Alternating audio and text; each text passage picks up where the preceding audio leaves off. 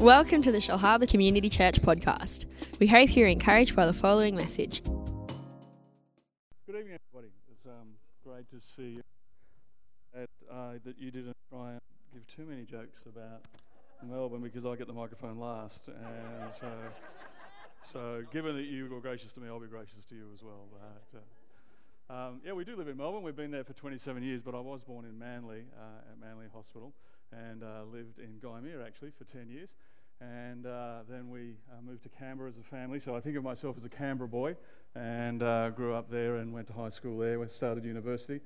Got a bit confused when I started university. I wasn't quite sure what I wanted to do. I'd worked for a year. I was one of the uh, original gap year guys. So we're talking now 42 years ago that I did all of this. And so uh, I worked as a theatre orderly in Canberra and watched all sorts of different operations take in people's brains and uh, watched the first incision. We lifted a 24 stone woman onto an operating theatre table. Operating theatre tables are really narrow, and, uh, and to try and get somewhere that's got 24 stone of weight, they all talk about kilos now, don't they? I wonder what that is in kilos. It's, and, uh, and so, so anyway, it took four of us about 10 minutes to get her position on it, and then they did the first incision, and there was no blood, and they did the second incision, and there was no blood, and then the third one came. And, uh, and so um, I've know, had a, an interesting life. I um, came to faith when I was 25. I was a student Marxist politician at university. I thought Christians were nerds and a waste of space, and uh, that they were weird and they should be with out of their faith. I seem to be going in and out. Problem, or do we need a handheld mic, or what are we going to do? So, I, I, don't mind. Uh, yeah, whatever you like. You're the boss. I'll follow orders. And so, where, where to go? Well, here we go. might be challenged like I am. Oh, it's not for mine.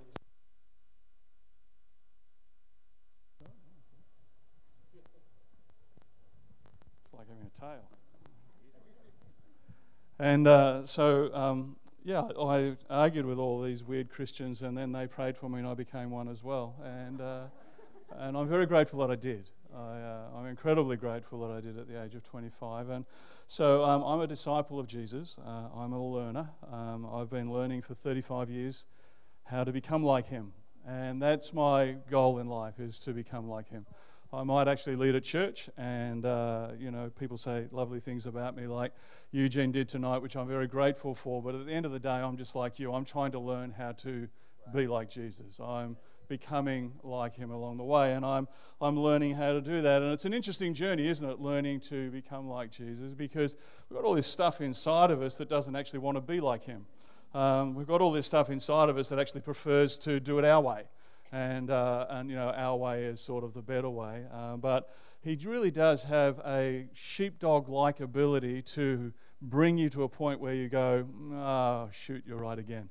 And, uh, and so, so the joy of following Jesus and becoming like him is that you find freedom. You, on the inside, you just discover, wow, I'm actually a nicer person than I used to be. And, uh, and so, you know, my, I've been 27 years where we are right now. We planted the church back in 1990, and, uh, and we have a very open, collaborative style of church. And people uh, give me sort of a backhanded compliment often by saying, You're such a nicer person than you used to be. And, uh, and it's like, Well, that's because I'm becoming like Jesus, you know, and I, I'm on my own journey of discovery of how to do that. And so tonight I want to just take a few moments with you to think, uh, think together and have a conversation with you, even though I've got the microphone, about what, is it, what does it look like to learn to become like Jesus? What, what's the learning process look like, and what is it that you're actually trying to become? Because we are disciples and we're meant to end up looking like him. In Romans chapter 8 and verse 29, it says that Jesus was the firstborn amongst many brethren, and that there are others who are predestined to be conformed to his image. And so the idea that God had when Jesus came and died on the cross was not just that you would get to heaven, but that you would live your life like he lived his life here on the earth.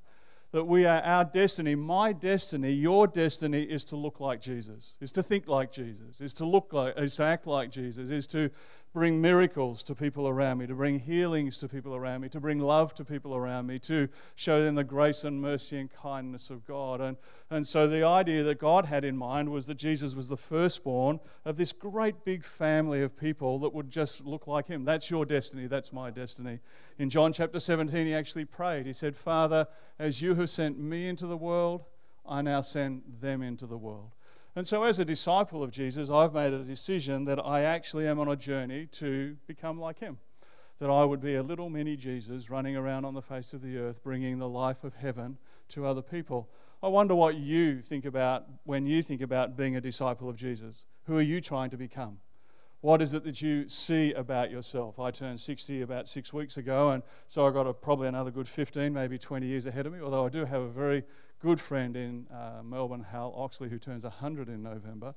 And uh, he's uh, just a wonderful man of God. He preached in our church last year, and people still talk about it uh, today and the stories that he had to tell. But but so, you know, so over the next 20 years, what am I trying to become? What are you trying to become? There's a bunch of young people here tonight, and, and, uh, and so what are you trying to become over the next 50 years? What do you dream about becoming in terms of being like Jesus? I'm thrilled that if you dream about being an entrepreneur that has millions of dollars and you have four houses and 10 cars and a helicopter and you commute to Sydney to do whatever you do, that, I'm thrilled if that's what you think about, but I'd actually want you to be thinking as well, and more importantly, about how are you going to become like Jesus? What does that look like? Because our, our cities, our friends, our neighbors, our workmates, those we go to school with, those we attend university with, need us to become like him because then they'll become weird like us as well, just like we all have at one stage or another. And so tonight I want us just to think a little bit about what do we how do we learn and what are we becoming? So the first thing is how do we learn? And we're going to watch a little animation clip together as we learn some lessons about how is it that we actually learn to be like Jesus. Very good. So, how do we learn to become like Jesus? Well, Pippa had to learn how to feed himself. Pippa had a mother who put him in a position where he had to change from being someone who just received to somebody who understood how to eat and find his own food. And so, when we're learning to become a disciple of Jesus, the thing that I've discovered, first of all, is that I have to change my posture and my expectation. I actually have to learn how to posture myself in the presence of God, not in the presence of my own understanding. I need to learn how to posture myself in front of His Word and learn from His Word rather than learning from all the things that I think make the world go around. And I have to change my expectation. I have to change my expectation that I'm actually going to, everything's just going to be served up to me by a God. When, you know, when I first got saved, you pray for car parks and you'd always get them and, you know, you pray for all sorts of things. But then you start to learn to follow the Lord and it gets a little bit more difficult. You hit a few challenges, you hit a few valleys, you hit a few issues. And what the Lord's trying to do is to increase our capacity to trust Him that we'd actually learn that God takes a long time to act suddenly, that, uh, that he is he's just a God who loves to create patience inside of us, and He wants us to be faithful to Him. And so, so Pippa had to change his posture and his expectation. That our, the expectation that we have is that God is actually trying to get us to become like Him, which means that we have to stop being like us which means that there are things about the way that we think and the way that we see life that he actually wants us to let go of Pippa had to let go of the expectation that mum would just come and drop food into his mouth, and he then had to learn how to do that himself. And so, learning to be a disciple of Jesus has got this peace spirit inside of it where we need to change our posture and change our expectation. And that's a lifelong journey, I've discovered. I, am on a prayer sabbatical right now. I've been on a prayer a retreat. I'm not connected to my office or you know in the day-to-day running of our church. I haven't been for the last six weeks, and I've got another eight weeks of it ahead of me. And, uh, and so I've led this church for 27 years. And to be disconnected from the day to day running of the church has been a fascinating place of detox for me because I'm used to a lot of activity and outcome. And now I start each day about 8.30 and turn up and say, well, here I am, Lord. I'll start speaking in tongues and I'll worship. And we've got till five o'clock, so I hope you figure out how to fill in that much time because I'm not used to how to do this. But the amazing thing is that as I've learnt to change my posture from activity and outcomes to one of relationship, it's extraordinary how quickly eight and a half hours goes by each day and that I connect with the Lord. And I find the Lord speaking to me about a whole bunch of things on the inside of my world. Even though I've been following Him for 35 years, there are still things on the inside that He wants me to change my posture about. That I need to learn how to rely on Him and trust Him in ways that I, I've always been afraid to. The thing is that we've all carry fear.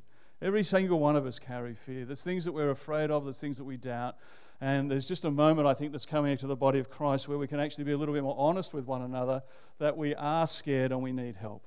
And the Christian life was always meant to be done in community where we would help one another. And the only way to do that is to be honest with one another and that we actually reach out to one another for help. And so, so we changed it to be to learn to be a, a, disciple of Jesus is about changing posture and expectation. The second thing we learned from Pippa about learning to be a disciple of Jesus, what we're trying to become, is that we need to change our perspective so that our behavior changes. And so he had tried to get the food, and but then he found some little hermit crabs that helped him to realize that if you dug yourself into the sand, you actually saw some stuff that you've never seen before. And the Holy Spirit is actually wanting to get us into some places where He helps us to see things that we've never seen before, that our perspective becomes His perspective, and we then begin to change our behavior. And so the whole thing about becoming like Jesus is that it actually influences how we behave, how we respond, and the sorts of things that we value and the sorts of things that we pursue. And so the Holy Spirit leads us into these places. The, the hermit crab for me is just a, another type of the Holy Spirit. I'm not sure that he's happy about that type, but he probably prefers to be the dove. But, but he's, he's the, this little hermit crab who knows how to put us in places where we will see things that we've never seen before and that we need to trust Him, that we need to trust when He takes us into those unusual places to dig down into the sand. He's never seen His mum dig down into the sand, when sometimes we've never seen anyone around us do something, but this is where great moves of God come from, is that there are young people who initiate something new that us older guys haven't seen before, and we are the beneficiaries of it. I stand on the shoulders of some people that were younger than me at some stage who found something new about God, and it's my hope and dream that at Stairway, the young people will stand on my shoulders and take me into places that I've never been able to get to. That it's a generational thing, it's a handing on of the baton. And so, those of us that are older need to trust that the younger ones, they might do it a different way, but they will find some stuff that we can feed from. And that's the wonder of this little animation for me is that Pippa ends up being able to feed everybody, not just himself that he's able to, because of what he learned, because he actually changed his posture and his expectation, and because he allowed himself to have his perspective and behavior changed, he then influenced that whole community of birds. And so when it comes to learning to become like Jesus, there are just some very simple things that we can all do and that God calls us all into. And it invariably, over 35 years, I know that the majority of the change that's come to my world, that's helped me become more like Him, means that I have to change my posture and expectation in front of Him. And I then have my perspective and behavior changed by the Spirit of God, which then enables me to help more people. And that's ultimately what it's all about. And so I'm learning to become like Jesus. So if we're trying to become like Jesus, what after 35 years of following the Lord, what do I think is the single most important thing that I need to become so that I can help the kingdom of God come to this earth? And I think that it, for me, anyway, I found it, because I've got the microphone tonight, you're going to indulge me as I tell you what I think it is. And then Shane can fix it all up next week, and all the other pastors can after I've gone. But for me, it comes down to Matthew chapter 28, where Jesus said, Go into all the world and make disciples of all nations, baptizing them in the name of the Father, the Son, and the Holy Spirit. Teach them to observe, there's a dead spot there. Don't go there, Peter. They're teaching them to observe all that I command you. Teaching them to observe all that I've commanded you, and lo, I'm with you always, even to the end of the age. So for me, to teach them to observe or obey, depending on the translation of the Bible that you're reading, to observe all that I have commanded you. The one thing that Jesus says after being with the boys for three years, after doing all these extraordinary miracles, he says, The one thing that I want you to continually focus on, teach them to observe or obey all that I have commanded you. The word observe or obey there means to guard from loss by keeping your eye upon. Guard from loss by keeping your eye upon. So teach them to guard from loss by keeping their eye upon all that I have commanded you. The word their eye is unbelievably important. Most of us think that Jesus said that the two great commandments were to love God with all of your heart, soul, mind, and strength, and to love one another as you love yourself. And they are the two great commandments, but we think that's they're the commandments for New Testament living. I want to suggest to you tonight that they're not the commandments for New Testament living, they were the commandments for Old Testament living. Jesus in John chapter 15 and verse 12 says, um, This is my commandment, that you love one another as I have loved you. And then in verse 17, he says, This is, I, I command you, love one another. And in John 13, verse 34 and 35, he says, A new commandment I give to you, that you love one another as I have loved you. By this all men will know that you are my disciples, by your love for one another. Jesus actually gave us his own commandment for New Testament living, that when we follow it, we actually will fulfill the two great commandments. But there's a fundamental difference. The, the, this commandment that Jesus gave us sounds like the second of the great, two great commandments from the Old Testament. That commandment, the second commandment of the Old Testament, says, Love one another as you love yourself or as you love your neighbor. Jesus said, A new commandment I give to you. If it's a new commandment, there's some new information in here we've never heard before. And he says, Love one another, which sounds like exactly the beginning of the first of the second commandment. Love one another as you love yourself or as you love your neighbor. But this one says, Love one another as I have loved you. There's a fundamental change that takes place in the way that God is relating to mankind. And that is that He wants us to discover how much He loves us. Because when we discover how much He loves us, that empowers us to love other people well. Now, the dilemma that you and I face is that we've been raised in a Grecian model of education. And so we come and do church like this, and we listen to somebody like me, and they tell us that God loves us. And we think if we know it in our head, that that's good enough. We know it now. But the truth is that you don't. The truth is, is that you still find that when people hurt you, you want to hurt them. When people hurt you, you find it difficult to forgive them.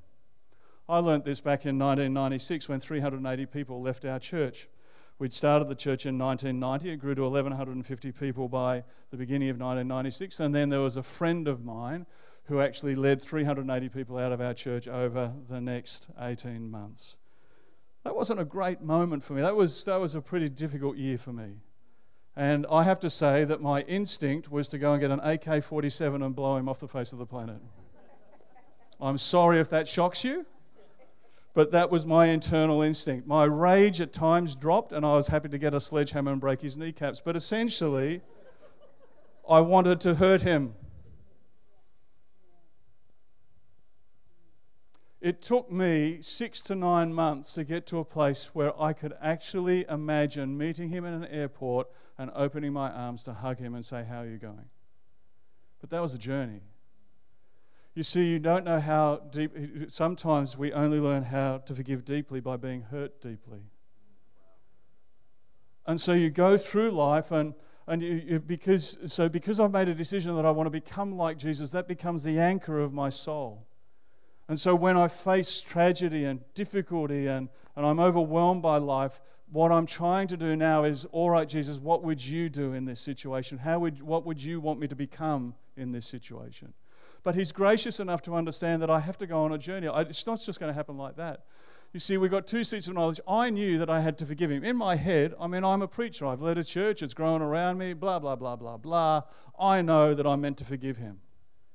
But this seed of knowledge in my heart is feeling rejected, is feeling abandoned, is feeling misunderstood, is feeling taken advantage of.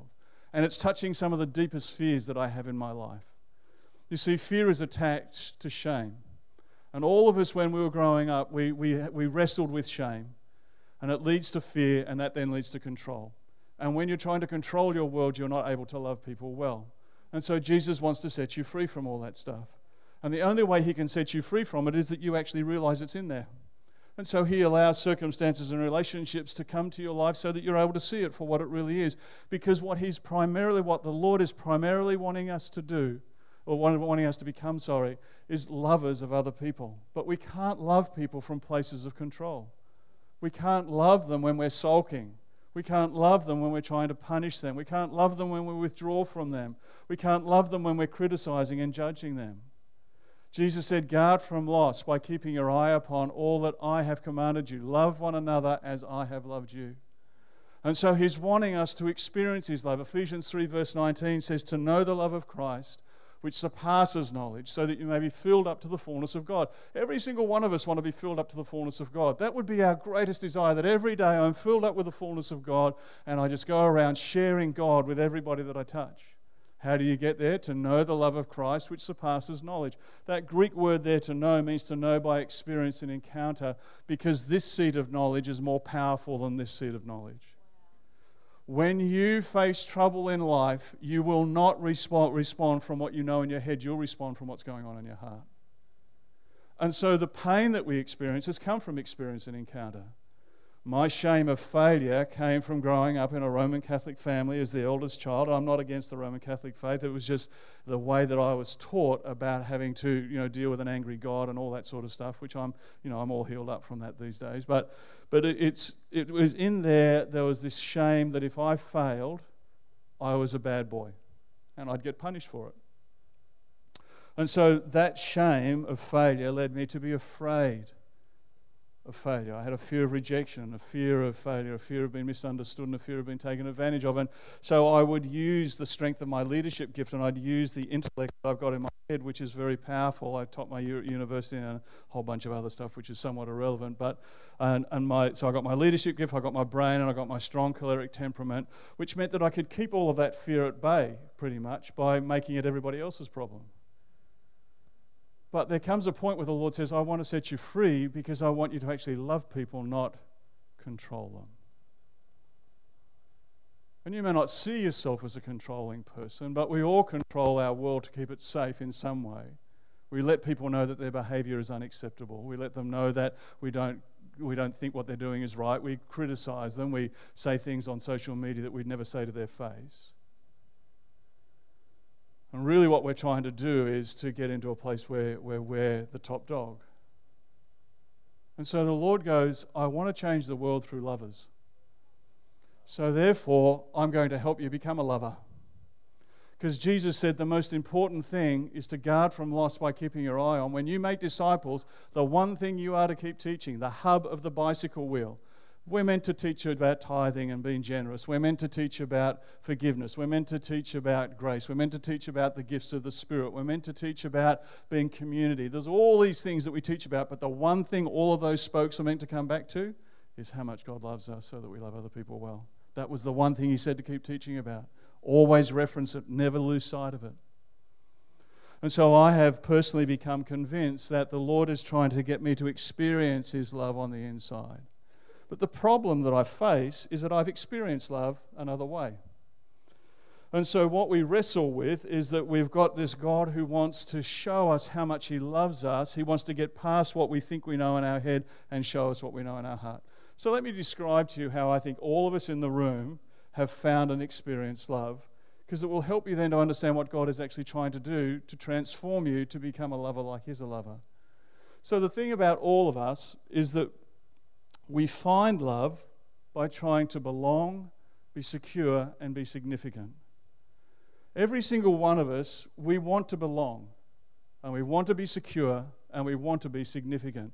These are three emotional needs that God has put inside of us and He's created all of us with. And so, this need to belong, this need to be secure, and this need to be significant, we're born with it into our families. And so you'll discover it when you go to a new school, if you go to a new, new university, you go to a new job. You're, you're wanting to feel like you belong, and you're wanting to feel secure, and you're wanting to feel significant. And so, in your family of origin, if you had a family of origin, there may be some people here tonight who were orphaned or who have been fostered out, and that just complicates this little conversation. But wherever it is that you grew up, in deep inside of you so that you feel safe and secure. You want to belong, you want to be secure, and you want to be significant. And so, the way that you discover that, so you find love through those three things, but we experience it by answering this question What is right and required for acceptance? We all want to be accepted. And so, we're, we're, what's right and required for acceptance? What have I got to do to belong? What have I got to do to be significant? And what have I got to do to be secure? And that's different for different families. If I turned up here tonight dressed as a goth and you hadn't met me, that's not what's right and required for acceptance at Shell Harbour Community Church. You would look at me and you wonder, who on earth is Eugene brought into this place, let alone Shane? What's right and required for acceptance is that I come dressed in a certain way and I speak in a certain way. If I start to read from the Quran, again, that is not going to win a lot of acceptance from you. And so, what's right and required for acceptance in your family of origin? In my family of origin, what was right and required for acceptance for me was that I was a good boy and I didn't get anything wrong.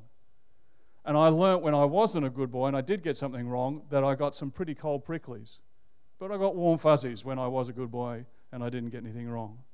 And so we figure out what's right and required for acceptance. We, if you know, I was over in Europe uh, last year. We've been to Europe a number of times. You go into Catholic cathedrals. The presence of God is amazing in numbers of those Catholic cathedrals. They might not have our theology, but they have been worshipping God there for a long time.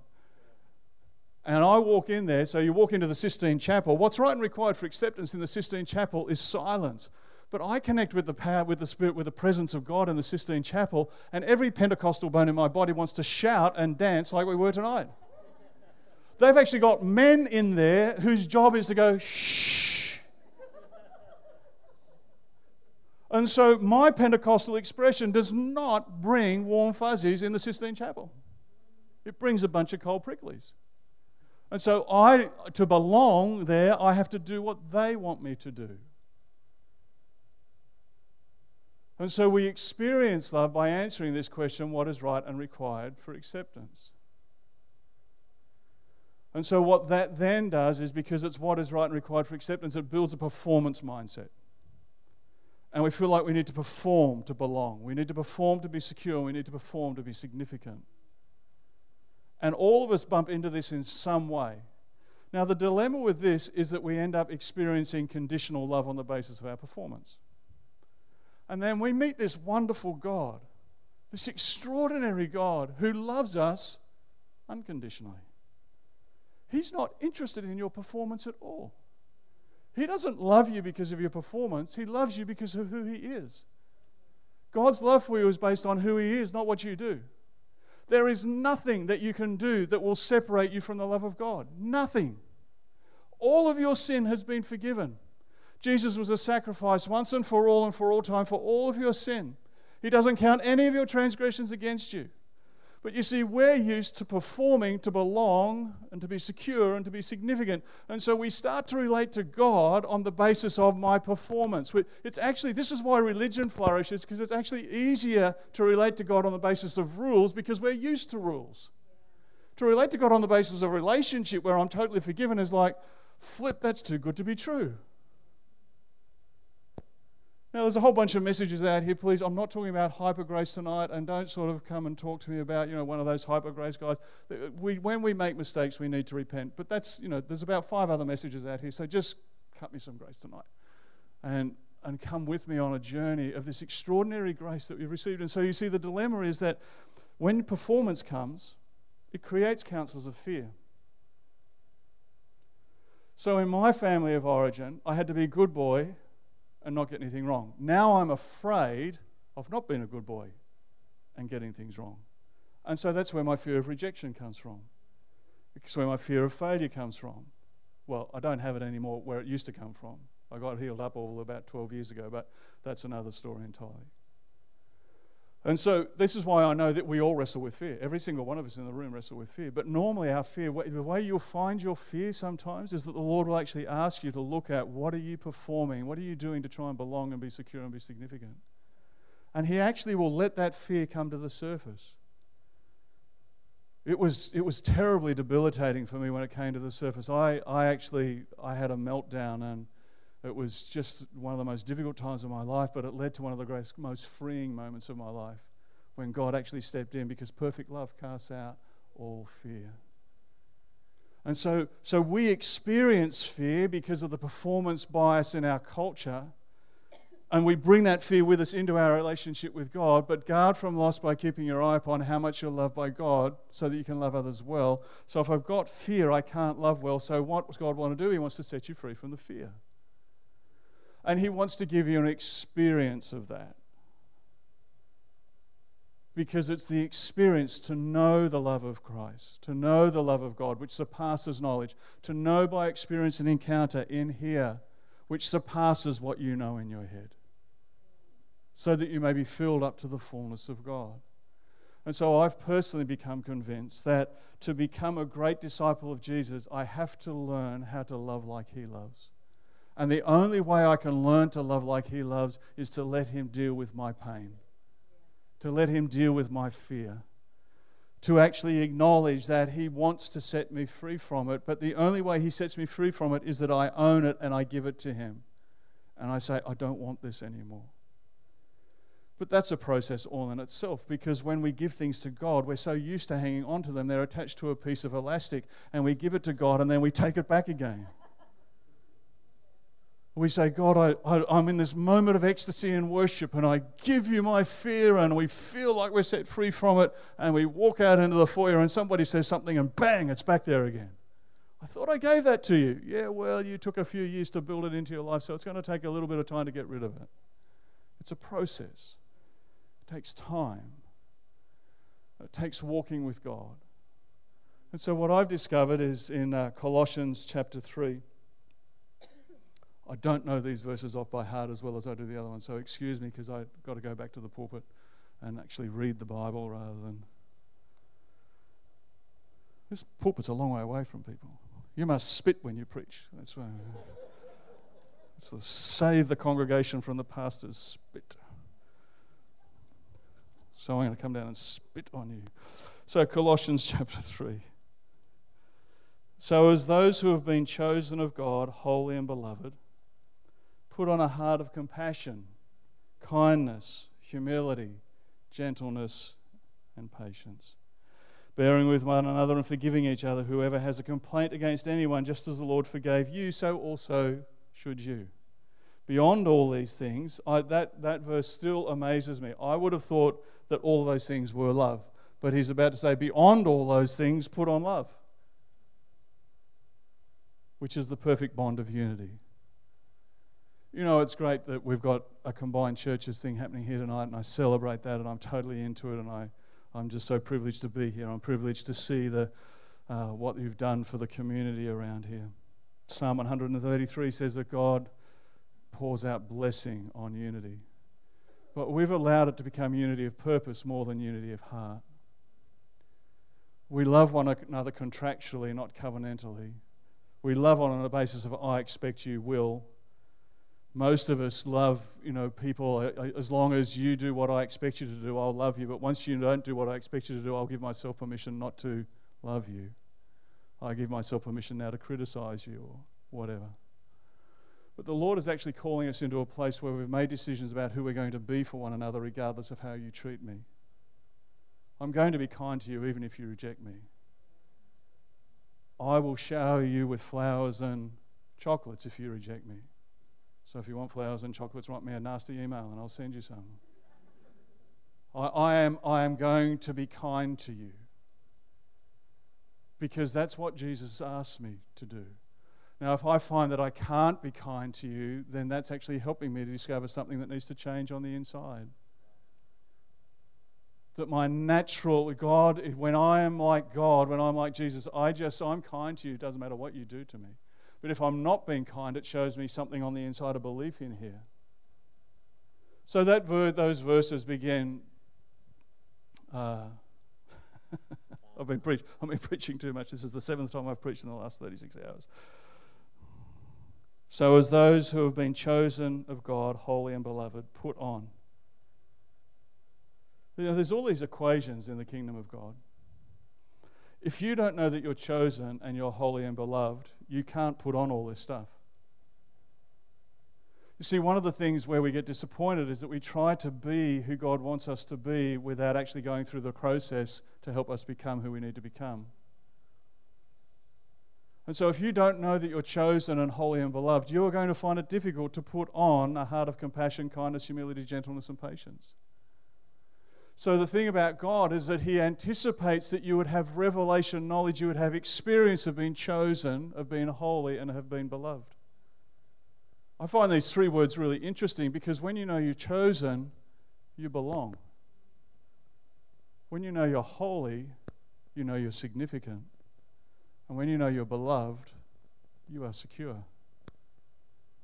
Those three driving emotions that are inside of us, those needs for where we find love, being belong, secure, significant, are all met by a loving God when He reveals to us that we are chosen, that we're holy, and we're beloved. When you know in the depths of your heart, not in your head, that you have been chosen by God since the foundation of the world, it's not just somebody preaching it to you, but you know that you know that you know that God came and looking for you. He wanted you in His family and you have an experience of that, that settles the question of belonging for all time. And you won't go into any new situation ever again figuring out what is right and required for acceptance in terms of belonging because you'll feel like you belong anywhere. You'll know you belong because you belong in the family of God. But the problem is that most of us don't know this in our hearts. When you know that you're holy, when you know that you're holy and blameless and beyond reproach, when you know that all of your sins have been forgiven, then you will feel significant.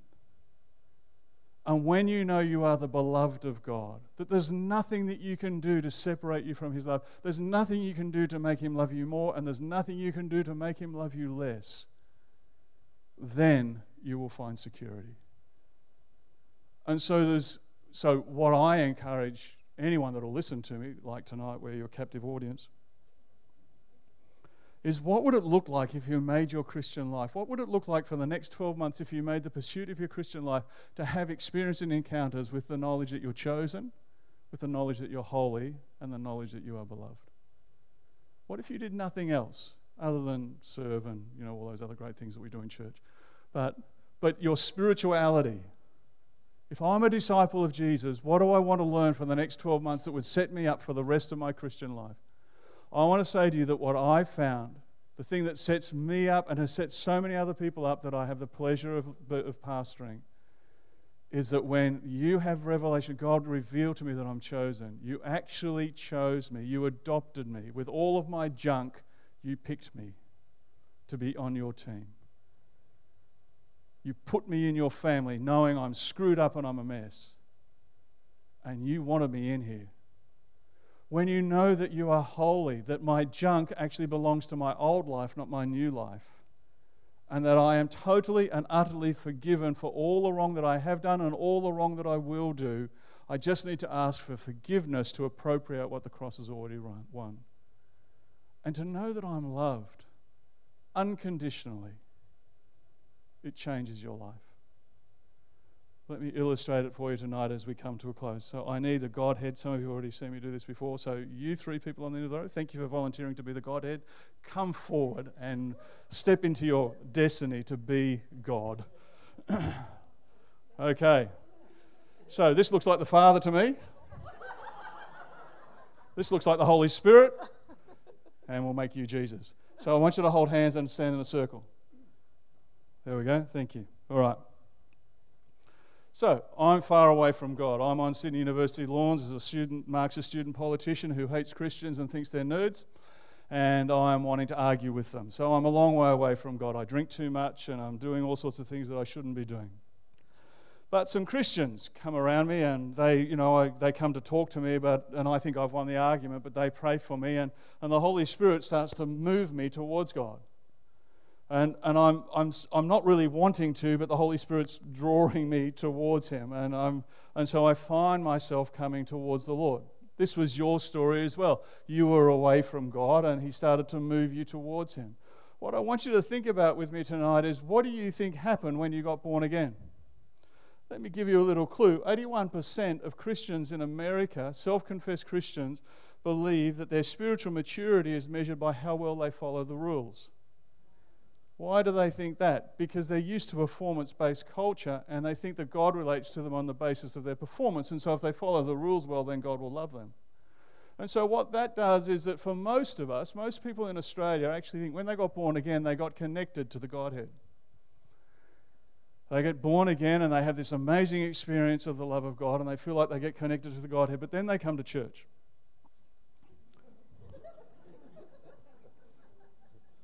And they come to church and they start to hear about all these things that they should do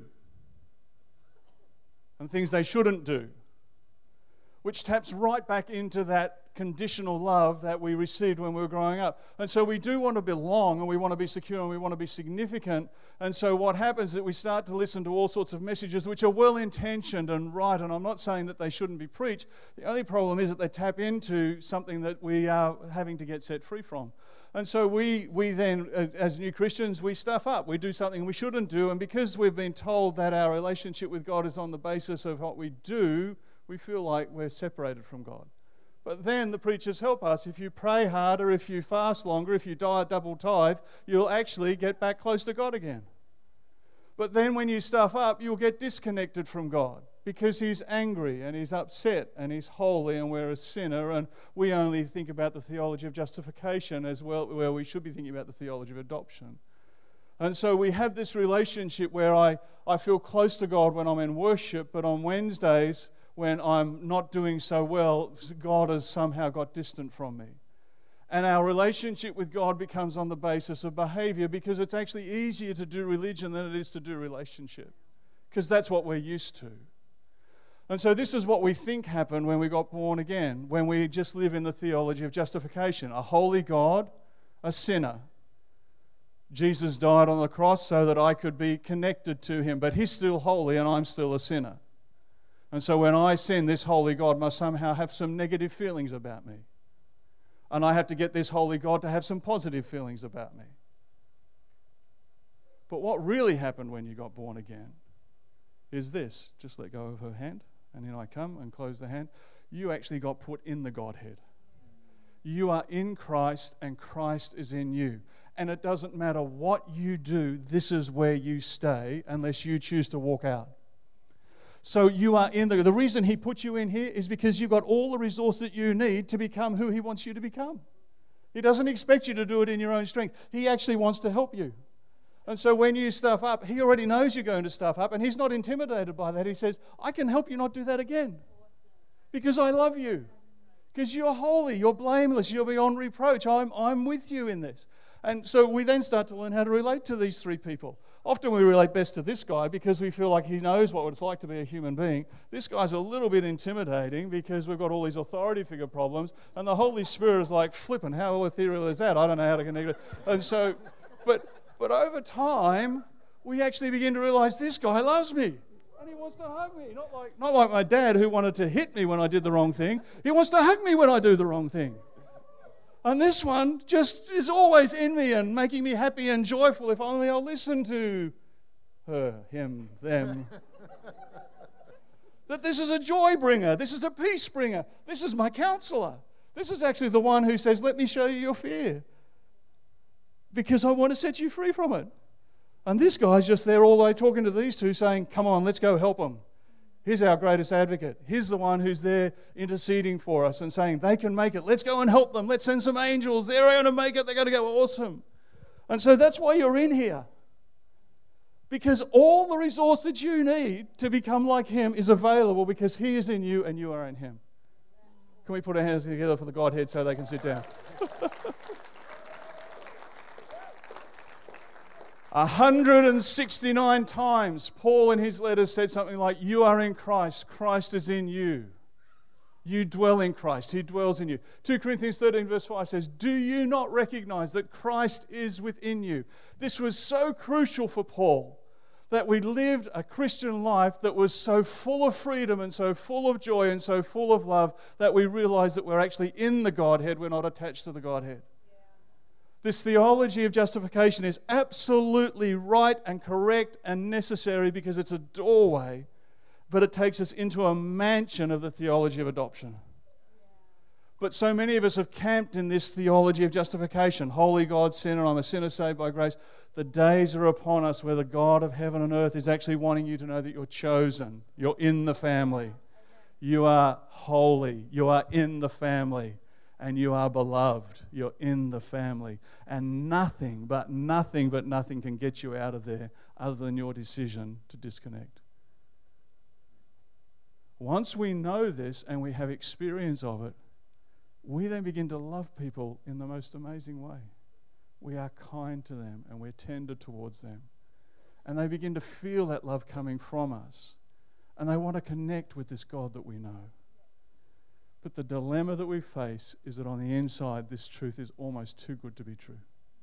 And our fear keeps us away from that truth. And so tonight, if I can have the worship team come back, thank you. What I want to do uh, is just create an opportunity as we come to a close. That if you would like me to pray for you, that you would have a level of experience tonight. You're not going to get it all tonight. If you do, that's not fair because it's taken me 35 years to get to where I am.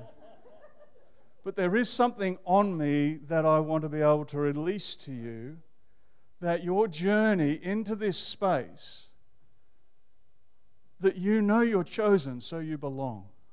You don't need anybody else to accept you anymore. You belong in the Godhead. Now, this doesn't mean it gives you permission to be a, a really nasty piece of work, because you won't be, because if you know how much you're loved, you'll love well.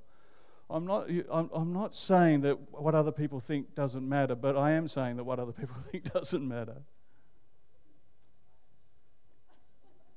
Because I want you to know that you're chosen and you belong. I want you to know that you're holy and therefore you're significant. You don't need to try and be significant with your work and with how much money you've got and how effective your ministry is. Your significance is not tied to that. Your significance is tied to the fact that God made you holy. You are a child of God. That's who you really are. And He wants you to know that you're the beloved of God because then you will be absolutely secure in your own skin. So, can we all stand together tonight? And you guys know what to do because you do it all the time. So, it's over to you. That's your part. My part is that I'm happy just to pray for anybody that would like to have, they have more of an experience of those three things or have those experiences turbocharged, but something happened to you tonight where the Lord shifts you and moves you. So if that's you, you probably know what to do as well. You step out of your seat and you come down into this wonderful prayer ministry space, which I am so thrilled about.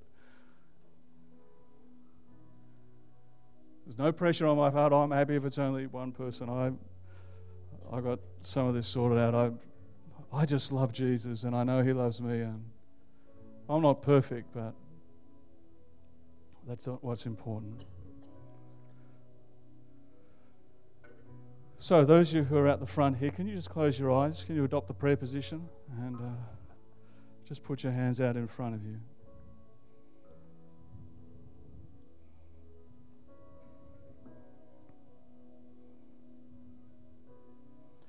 So, in about 60 seconds, I'm just going to walk along. I'm just going to stand in front of you for a few moments and pray. And as I do, I want you to have your heart open. I don't want you to be praying at that point, I just want you to receive. But as you're getting ready to receive, I want you just to pray this prayer after me. So let's pray together. Heavenly Father, I stand before you tonight because I want to experience being chosen, being holy, and being the beloved of God. I want more. I want to know this more. I want to know this by revelation. I want to know this by encounter with you. And so I invite you, Jesus. I invite your Holy Spirit. I invite you, Father, to come and touch my life and move me forward on this great journey of being a disciple of Jesus. And the reason I asked you to come out here is because Pippa had to change his posture and his expectation. And so that's just what I've done for you. I've changed your posture and I've asked you to change your expectation. The next bit that will happen is that somewhere over the next 24 hours, maybe the next week, you will begin to see things that you've not seen before. And you need to journal them, you need to write them down, you need to remember them, you need to pray into them so that your behavior follows. And not just this week, but all of this year. I, I, would really like you to think seriously about why don't you make 2017 a year where this is what you do, you posture yourself in your own prayer time and in church to receive ongoing revelation about what we're doing here tonight. For the rest of those who are out there, can you just reach out and pray for them, please? Can you just imagine that you would be wanting prayer? And can we do this together? This is not just me, this is all of us doing this together. And so, if you can join with me in reaching out in prayer. And then the worship team may lead us in some worship and we'll sing, and the power and the presence of God will begin to touch and change people's lives.